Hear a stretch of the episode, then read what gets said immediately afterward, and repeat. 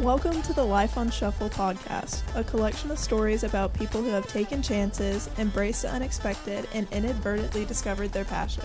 Today we are featuring Teresa Gloster, an artist from Lenoir, North Carolina. Her artwork is well known by many in the region. Her art is u- a unique way of telling personal stories through visual techniques. Also in the room today, we have Natalie, Karagen, Makenna, Dayah, and Josh. Welcome to the show, Teresa.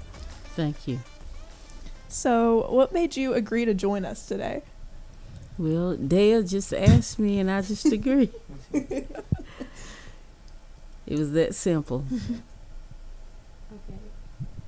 So, my question for you is, what was your childhood like? Like, how did you grow up? Well, the first memory that I have, we lived in West Virginia. I was born in Uh, Gary, West Virginia, in a little place called Filbert, and it was in Holler Number nine, and it was a coal mining camp. And uh, we lived there until I was five years old, and they began to, cl- you know, close the mines down, coal mines, and so we moved back to North Carolina. That's where my grandfather was mm-hmm. from, and my grandmother and grandfather raised me.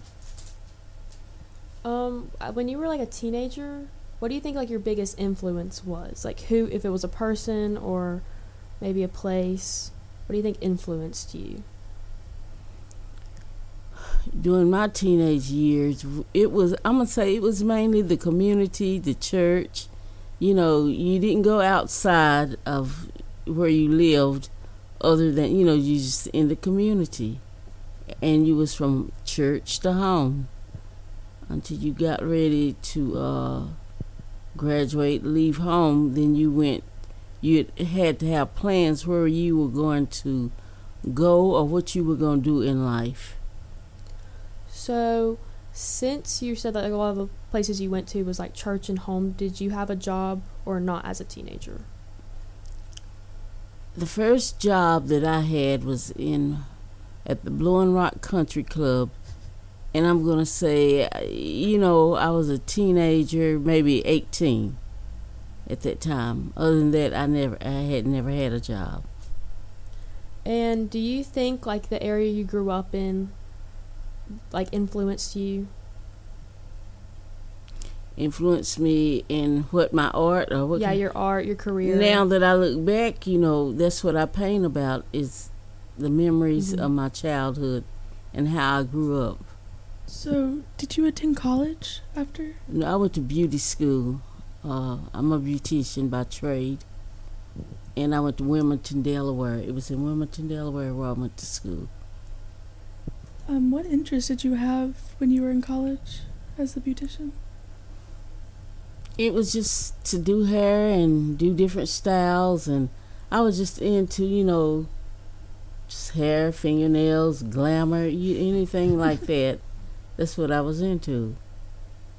So was that always like your original career path? Like you knew that you wanted to do something like as a beautician, like whenever you were a kid, were you like, oh, like I'm really into this. Like I wonder if I want to do this. No.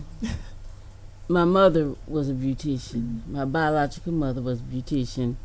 And every, you know, it was a, my grandmother had thirteen kids. So, you know, th- you could have picked up anything, you know. Because she could cook, you had to do hair, you had to do it all. So, um, because my mother done hair and she went to beauty school, well, it was like, you can, my aunt called and said, you can get in beauty school here in Delaware. Why don't you come up here? So I did. I didn't finish there. I finished at Leon's in Greensboro. But whenever that like came up, did that kind of click for you where you were like, well, maybe I would be good at that. Maybe that's like something that I really would like to do. Yeah, I thought that was, you know, I can do this. A lot of people already, before I went to school, you know, we would, in the community, they would say, Teresa, uh, cut my hair, fix my hair. We all did that. Mm-hmm. I had to pay for it sometimes. Because I, my one uh, cousin asked me to cut her bangs, and I pulled her hair down and cut over top and the, her just shot up. And I had to run. I didn't know how to cut hair then. Looking back, did you ever think that, like, where you are now, did you ever think that maybe, like, being a beautician would not be, like, your main hobby or your main career? Like, did you ever mm-hmm. think that was going to be something that maybe had been minimized? Because I know, like, whenever we were talking outside, you said that you still do that, but it's just not as many people as you did before. Yeah, I, I thought that I would always do hair and would retire mm-hmm. just doing hair. I never dreamed. Well, you know, I could cook. You know, just whatever that you want to do, you can just try it. And I could sew. At one point, I would, you know, I was making baby quilts at one point, and I would sell the quilts or give them to my nieces, nephews. And then at one time, I was selling pies. I'd make pies and sell pies. You know, just because my grandmother was a great cook. She was great in all these areas. Mm-hmm. And so it was always something to do. So I know, like, whenever we were talking out in the hallway, that you were telling us how, like, it kind of came to you, like, to do artwork and stuff like that. But I thought it would be, like, maybe nice to share, because I know Makenna, I know that he didn't hear that either. So would you like to share, like, how you knew that you wanted to go into art and make art? Okay. Now, that story is long, but I'm going to cut it short. I'll cut it down to the point where I was in going, getting ready to go through a second divorce. And I felt like that I failed, because I said, I'm, you know, this is twice. And I said, I felt like I was a success doing hair, but I wasn't successful, you know, being married. So I, one day I was just standing in the living room at my house, and I just started praying, and I asked the Lord to give me something from Him and show me what His success would be for my life. And I asked Him to let it be something that I'd never done before, because I didn't want man to be in it. I just wanted not to look at somebody else. And about two or three weeks later, I was just laying on the bed, and I heard this man talking, and I was in H G T V. That's what it was. It was on that. And I heard the man talking, and when I looked, and he was showing his art, and I said, I know they don't call that art. And I just started laughing. I, I, and I said, I can do that. And a voice just went off inside me and said, oh, you can. What would you do? I said, I'd paint my childhood. I said, because I, I dream in colors. I, I dream in colors all the time. So uh, I said, that's it. I'm supposed to be doing art. So I wanted to meet him. And I have an aunt that lives in Winston-Salem, so I called her and asked him. I asked her, had she ever heard of Sam McMillan? And and she said, yeah, I've heard of him. I've been by his house. And so I said, well, I'm going to be in Winston. I want you to take me by his house. And when I went to see him, he said, um, girl, out of thousands, the thousands of people that have seen me, you the only one that has contacted me, you know, about this art. I said, well, I can do that. I haven't painted yet, but I know I can do that. He said, oh, you can? I said, yeah. And I didn't tell him about what happened. So he said, well, do it and don't let anybody judge your work. I said, okay. So months went by, and he called, and he said, girl, you got anything ready? I said, yeah. He said, well, we're having a show in Winston. Why don't you come on down? And I said, uh, okay. So I just put my stuff on the back of my truck and headed to Winston-Salem. And he said, stop by my house so I can see what you done. And I did, and when I showed him my work, he just grabbed it and just started hugging. He said, he said, "Child, you don't know what you're doing." And I didn't. And he said, uh, "This is folk art. I had never heard of that." And uh, he said, "You are really a great artist." And I, st- I couldn't see it. I could not. I was looking at it, and I bought a few pieces so you could see what I do. But I could not see that because I was. That's the life that I lived. So we went to the show, and I had a friend that helped me pack. They said, "Teresa, when you get there, just say buy one, get one free." But I went to the show, and I didn't sell anything. But people were looking. I was so happy. I said, I don't know if I could have handled it if somebody would have bought one piece from me. And so after after that, you know, I threw the stuff back on the truck and come home. My first show, I didn't sell nothing. But that didn't make me feel bad at all. Not at all. How old were you?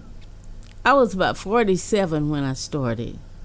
So you probably done a lot of different things before that point, and then your success at that show was how everybody just loved it. It didn't matter if you sold anything, and people's response to looking at it yeah, was the a response, joy to you. You know, and I had never prayed and asked for a gift.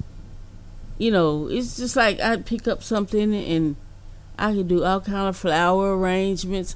I could do that. I could people that asked me to decorate for a wedding. I could do that. It was just, but I didn't look at that as, you know, a gift or I just something I could do. So I know that you were talking about how it made you so excited that people at that art show, like even just looking at it, that like you found that really successful. But like, did you have any fear of maybe like the people around you, like your family back home, like maybe they would judge you for it, or just kind of taking on a new task, they would be like, does she really know what she's getting into? They never entered my mind. I was on a mission and I had a cause. And I said, um, you know, to me it was v- it's very spiritual, mm-hmm. because I said I asked God to give me something from Him. So now I'm not looking at people. I'm not looking for a pat on the back from anybody. It's not them I'm trying to please anymore. And once that happened, it's like I don't. It's like something ke- tells me all the time. Don't look to the left. Don't look to the right. Keep your focus straight ahead. Just keep looking straight ahead, because there's always going to be those kind of people that are going to make you feel lesser than, or try to make you feel bad, or say things to you. And I just say, God said He'd fight my battles, and I said I'm going on, because people have done things just because I paint. Just don't you don't think it's a flower bed of ease. Because people just say things to you. You say, I can't believe they said this to me. And when they say those things, you say, well, you know, God said He'd fight my battles. You ain't supposed to get upset because everybody's not going to like you. And so that's the way I take it. And honest, when things happen, I tell people, like the successes, the way I've been successful, things that have happened, I said, well, gosh, God, to glorify His own self. He used me to take this to this point, that point, but when He got over here, He took over, He glorified Himself. I didn't get no money. I didn't get any money for it, but He got the honor and the glory for it. He used my work, you know. So, what kind of impact have you made through your career and your current interests? Like, what have you done to maybe change someone with your art, or what really hit you, like, with your interests, and you know, like, what really changed you for the best, like, with your uh, with your art? What changed me for the best? Mm-hmm.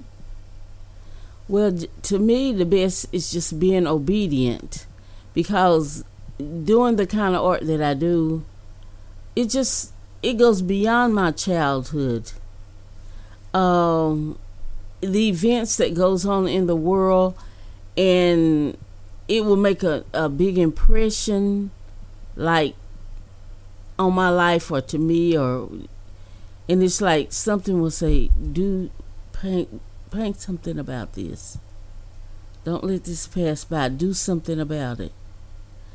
And and I will. And it's like that was the perfect thing to do at that time. And the first time that I done it was with the Twin Towers. And Sam, Sam would say, "Girl, have you painted anything about the Twin Towers?" And I said, "No." And he said, "Well, you need to paint something about the Twin Towers." And sure enough, it was just like, when I painted, it was just like from from my child, it was like children, and they looked like children from my era, and that I was painting about. And you'll say, gosh, and people, they will, that's things that they want, whatever goes on in the world, and you always telling a story, but it's always from a point of view of love. And my all of my family paintings are from the basic of love. And um, most of the times people will come up to me and say, you know, they'll say, that painting touched me, it spoke to me. And see, because I don't know anything about art, I, it just, you know, it just happens. You say, well, if they crying, and I'm saying, this woman is crying. She'll say, that painting touched me. And see, because I never knew anything about art, it's like, that's all strange to me. But you just do it. So, whenever things like that were happening, did something happen where you just knew that art was for you? Like, that's what you wanted to do? I knew that was it, because I was, every day I got up, I was looking in my life to see if anything had changed. You know, I said, well, nothing changed today. It was just like that. And then when I was just laying on the bed and heard that man talking, I said, well, I, I don't know how to paint. So this has got to be it. And you'll be thinking in life, how can that do anything for my life? How can I make a difference? You know, you just, you looking at, there again, I'm looking at myself. But then I said, I'm supposed to be glorifying God. I don't know how he's going to use it. I don't know what he's going to do. He can do anything. He owns the world, is in the palm of his hand. So when my work, somebody called me a, it was around February. It was right before I went to the show in Chapel Hill. And they said, Teresa, I just seen your work on Good Morning America. They called it, what, it G M A? They, they were only saying the initials. So I said, wow. You didn't think nothing of it. And I wouldn't tell nobody what they was doing, you know, what she said, because I wasn't familiar with it like that. But then by the time I got to my art show, it was like that was the talk. And they said, Teresa, did you know your work is at Christie's, hanging on the wall? Well, if you don't know anything about Christie's, you know, you just said, well, what is Christie's? And they come to find out, you know, they were having this big auction in New York of Andre Leon Talley's, all of his things. And he had bought a lot of work from me uh, at Farrington. So my artwork was on the wall at Christie's. And all, you know, all these professors and all these people that are in a different kind of circle, they knew all this stuff that was going on. You know, I live down over here, so I didn't know what was going on. But one of the ladies at the show, she, uh, she talked to me about it. She said, I'm going to see if anything sold, if your work sold. So she come back with a, a piece of paper, and she said, look at this. I said, one thousand two hundred dollars. She said, Teresa, look at it. What did it say? I said, one thousand two hundred dollars. She said, put my glasses on. And I looked at it again, and it said twelve thousand six hundred dollars for the three pieces that that of mine that he had collected. And somebody had bought it, and she said, you need to add a zero. And a lady beside of her said, no, you need to add a comma. And, you know, and just that quick, people started calling and started buying my work uh, before the show started. And uh, people that had never, they didn't even know me, was calling me and, you know, and saying, uh, I seen your work and it's just priced just so high. Uh, where can I get something of yours? They were talking to me, you know, like that. Mm-hmm. And um, so you look at all of this and you you look at it, but you don't let it blow your mind. You know, say, when I go back home, I know I got to pay this bill, that bill, that bill. So, you know, and I got to start painting again. I got one painting at a time. You know, you can't let it take you. And that's when I say God glorifies himself. Because the men had passed away and they auctioned off all of his stuff. And then another guy that was there, he's, he said, Teresa, you don't understand. He said, Christie's is one of the most wealthiest places in the United States and in the world. Uh, art goes for millions of dollars off of that wall. And just the thought, yours was on the wall. You know, and all I could do is look at it because I didn't own it anymore. And that what he bought from me for hardly, you know, we'd look at it, it wasn't a thousand dollars, and it was for twelve thousand dollars. So it's like you in something and it's bigger than you are. Okay. So, um... I know you said that a lot of people would come up to you and be like, your artwork, like, really touched me. And, like, you mentioned the one woman crying. Mm-hmm. Um, so, like, whenever you make the artwork, like, physically you're sitting there making it however you are, do you feel any emotions while you're doing it? Like, especially if you're talking about, like, childhood memories? Yes. If it's, excuse me, if it's sad, I can sit there and cry.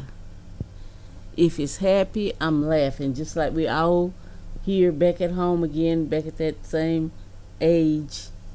Just what, if it's in church and people are getting happy and singing, I'm singing.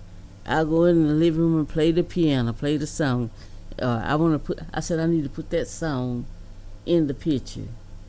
And you, you have all the, these emotions and feelings. It had, it takes you away like it's taking you somewhere. And then sometimes when I get through with a painting, I'll go back into the painting. They said, what do you mean go back into it? It's like you just go into it and start working on it again.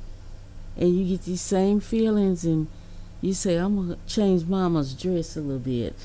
I'm going to change something on, you know, just like you're really there. So do you have, like, any mentors that you think shaped you whenever you started doing art and becoming an artist? Like, maybe did you consider, I forgot what his name was, but the man on H G T V, would you consider him, like, a mentor for whenever you first started? I don't know. You had to know Sam. You had to know. You had to not just know him. You know, he wouldn't sell me a piece of his art. He would say, I said, Sam, let me buy... You ain't got nobody. That's where you start talking.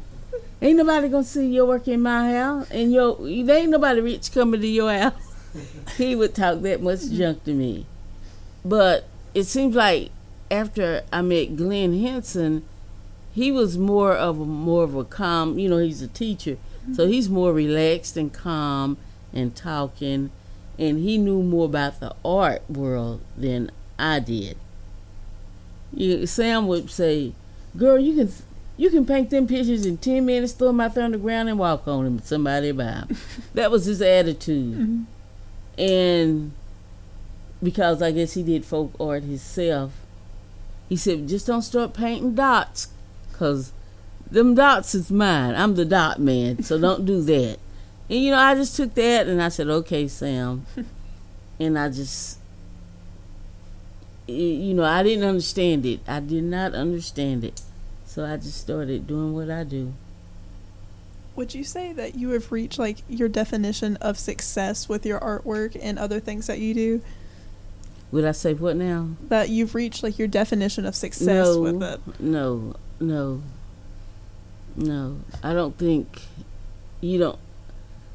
I don't think you can put. Um, as long as you breathe in and you're able to move, you you just don't know. There's no limit. You don't know what the limit is. You just keep going. Is there anything that you think you would have done differently, like maybe starting artwork before you did, or do you think it was all like all in the timing that you like it needed to be in? I think it was the timing was the timing it needed to be in, uh, because those there, there's so much about life you need to learn. And it was like, when it happened, it was the perfect time. Mm-hmm. So before I read the last question, is there any questions that have, like, came up in your mind or anything? Because I know that I've just been trying to, like, think about more. Because there's, like, I keep on thinking of things and then they leave my mind. I'm like, what was I about to ask? I I want to see the art you brought. Okay. Yeah. I know that everybody that's listening to this isn't going to be able to see it. They so can look it up. If well, we're for sure going to... I'll start passing it this way, and when it come back around, I'll put it in. Uh, put it back in my purse. Okay. But this is a little painting. This is this is what it, it looked like to me when we went to the spring. When I was young, we had to go to the spring to carry water. So...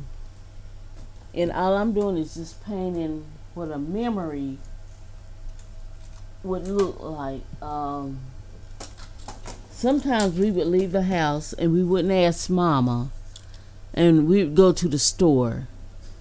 And this is what the little store would be like. And Mama would get on the edge of the bank and she would call everybody by their name and would tell us to get to the house. And on the way to the house to get a switch because we had we had left the house. This one is after she used the switch. She said we like little angels now, and and there's this man. He was a preacher. He would always say, "Uh, they had prayer meeting up there last night. They just like little angels now." So that's that. And this would be like what church would be like.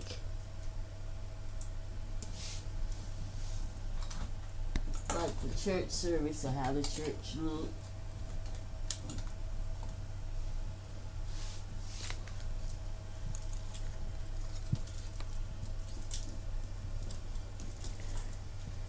This would be... Uh,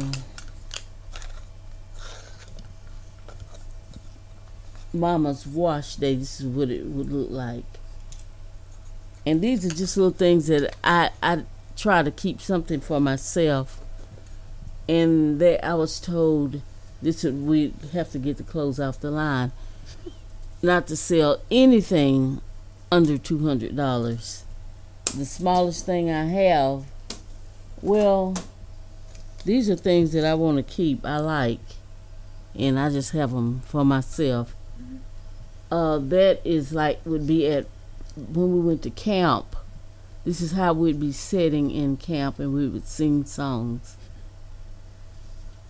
And I call this like a toilet call, going to the toilet, because we didn't have an inside bathroom.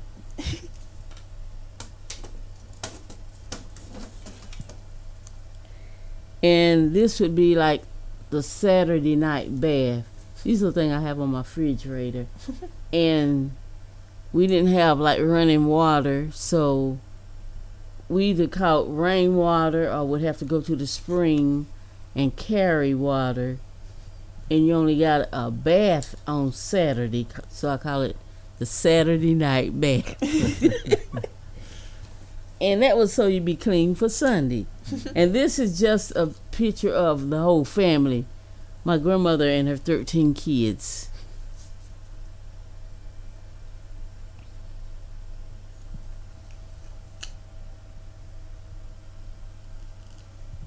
And even even though times was hard, you know, there was, you found happiness within your family. You know, there was always plenty to eat, or somebody's chickens running around laying eggs, and we would get them and cook them. And this lady would, I painted that picture this year uh, at my Farrington show. This lady, uh, she would say, "I'm going to call the welfare on you young'uns, because y'all, you know, getting my eggs." And we said, these chickens laid eggs in the woods, or they was in our well house. So when we heard the chickens cackling, we get the eggs and cook them. Okay. So, what's the best way for people to like see your work? Do you have a, a website or social media? Like, I'm well, sure we got to all experience that and, and see it firsthand, but I'm sure everybody that's listening to this would like to see it as well. Well, like I will be doing a show. It's going to be in Edgewood and Blowing Rock, the twenty-sixth of Jan- of June, and uh, mainly. If a person want to see my work, you know, if you go online, you're going to see something. And I have, like, my house is just its own museum. It is. And actually, um, I wanted to ask you a question about the houses in your pictures. I know they can't see it because they're listening, but the pictures um, have houses and they look kind of similar. Like, whose house is it? That was a house that my grandparents rented, that house, when we moved from West Virginia. And it was like an old gunshot house. That's what they called them. And uh, it only had four rooms in it. And, and a lot of times I paint about each room, what went on, because it had two bedrooms. Mom and Daddy had a bedroom. There's the other one. The bedroom was, they had like two beds. The boys slept in one, the girls slept in one. And you just had to make do until you could do better. But even though it was, you had to do what you had to do, you didn't complain because you were happy because all the family was together. And we was just like, you survived, you made it. And Daddy, he worked for the United Coal Miners. So it was like you didn't want for anything, you just had to wait till your turn to where you could get a house built or buy the land or whatever. Eventually, the, all of that, you know, it came with time. But, you know, you just had to do the best you could. So this is a little off topic, but um, I heard that you made a jacket um, for Whoopi Goldberg. Um, mm-hmm. Did you ever see yourself making, like, something that, like, um, someone, like, as famous as her? Mm-mm. I, no, because Leon Talley was at my art show, and when I first met him, I'm looking at him saying, now, who who is this? What is it? He's going to start asking me a lot of questions, you know, uh, this year about your family, this your childhood, you know, talking to me like that. I didn't know who I was talking to. So he talked, and I found out that, you know, he was a famous clothes designer. And so after I met him the first time, the second time when he come to the show, he said, I come all the way down from New York just to see you. I said, I said I've been thinking about you. And and he he was what, six foot seven or six foot six, so you know he was a tall man.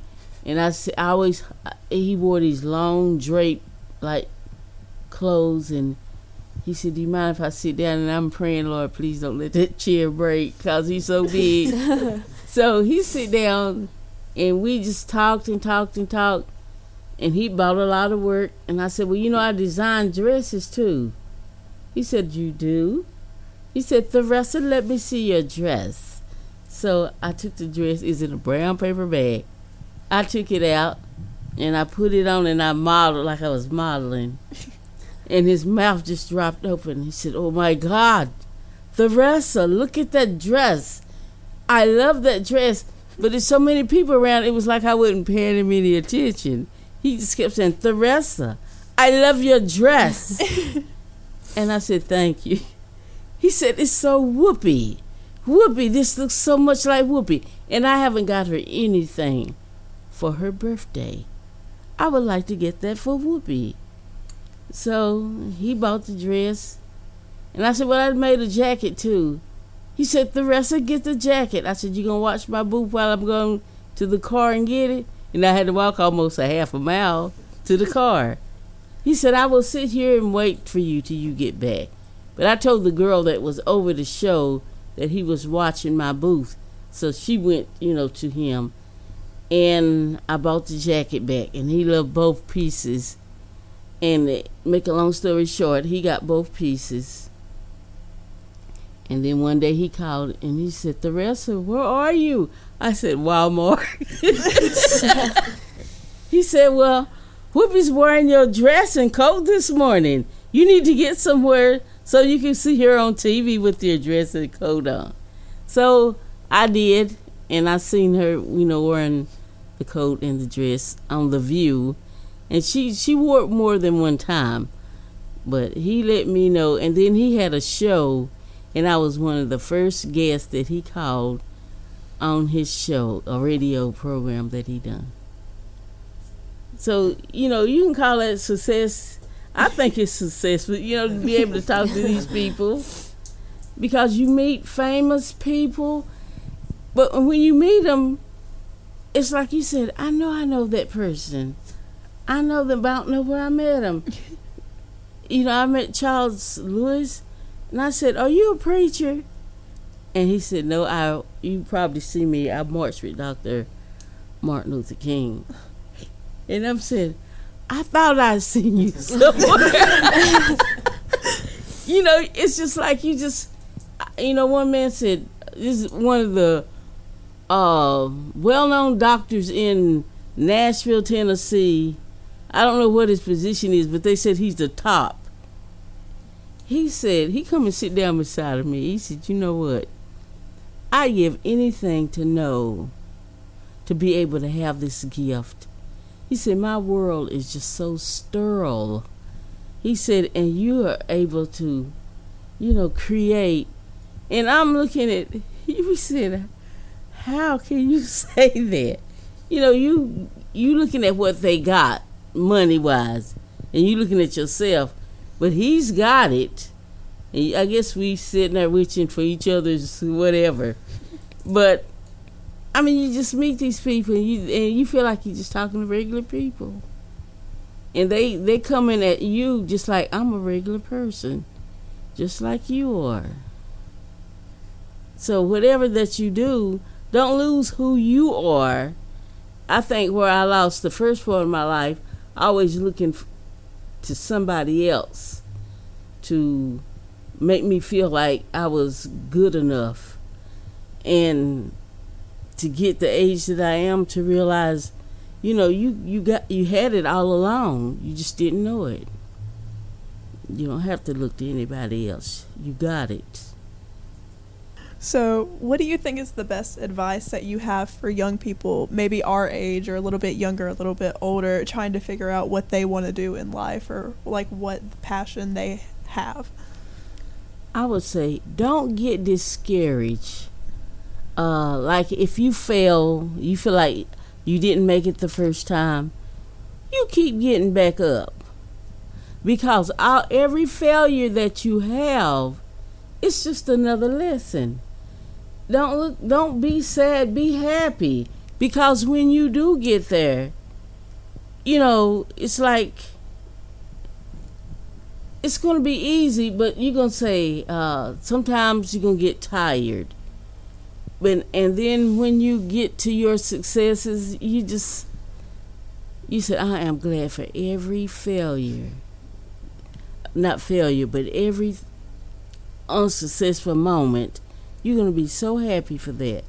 You're going to ask yourself, you said, if this hadn't happened to me, what would have happened to me now? You're already prepared. All your failures made you prepare for your successes. Because when something happens, you say, I got that. This happened to me when I was ten years old.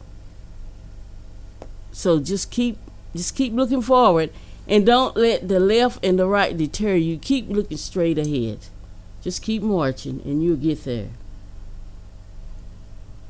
The fact that you're here right now is a lot. Many people never see just what you all are seeing right now.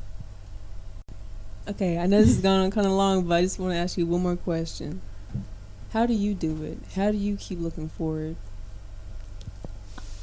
I just get up every day and I keep working. I just keep doing like what I like to do. And just to say, gosh, somebody, somebody's going to buy this. Somebody's going to like this. And then I, I'll just say, you know, Lord, did I please you? Um, is this right? Are you satisfied with this? You keep looking over it till it looks perfect to you. And then you want it to keep it. I want to keep it for myself. And I know I have to let it go. And something to say, oh, Teresa, you can paint that again. You can paint that again. And you can paint them over and over and over. And you'll say, every time you sell that piece, you say, oh, you can paint that again. And people just keep buying and keep liking your work. And it's a different world. And it's like you meet a lot of artists like yourself. I do. And it's their work is just unreal. It's just so beautiful to me. And they sell just like I sell. We all basically have the same story. And it's just a good feeling. It's just, you're just happy. But don't count these bad times as hard times. You know, like, I might as well give up. Don't give up. Don't give up. It's just a stepping stone. That's all it is.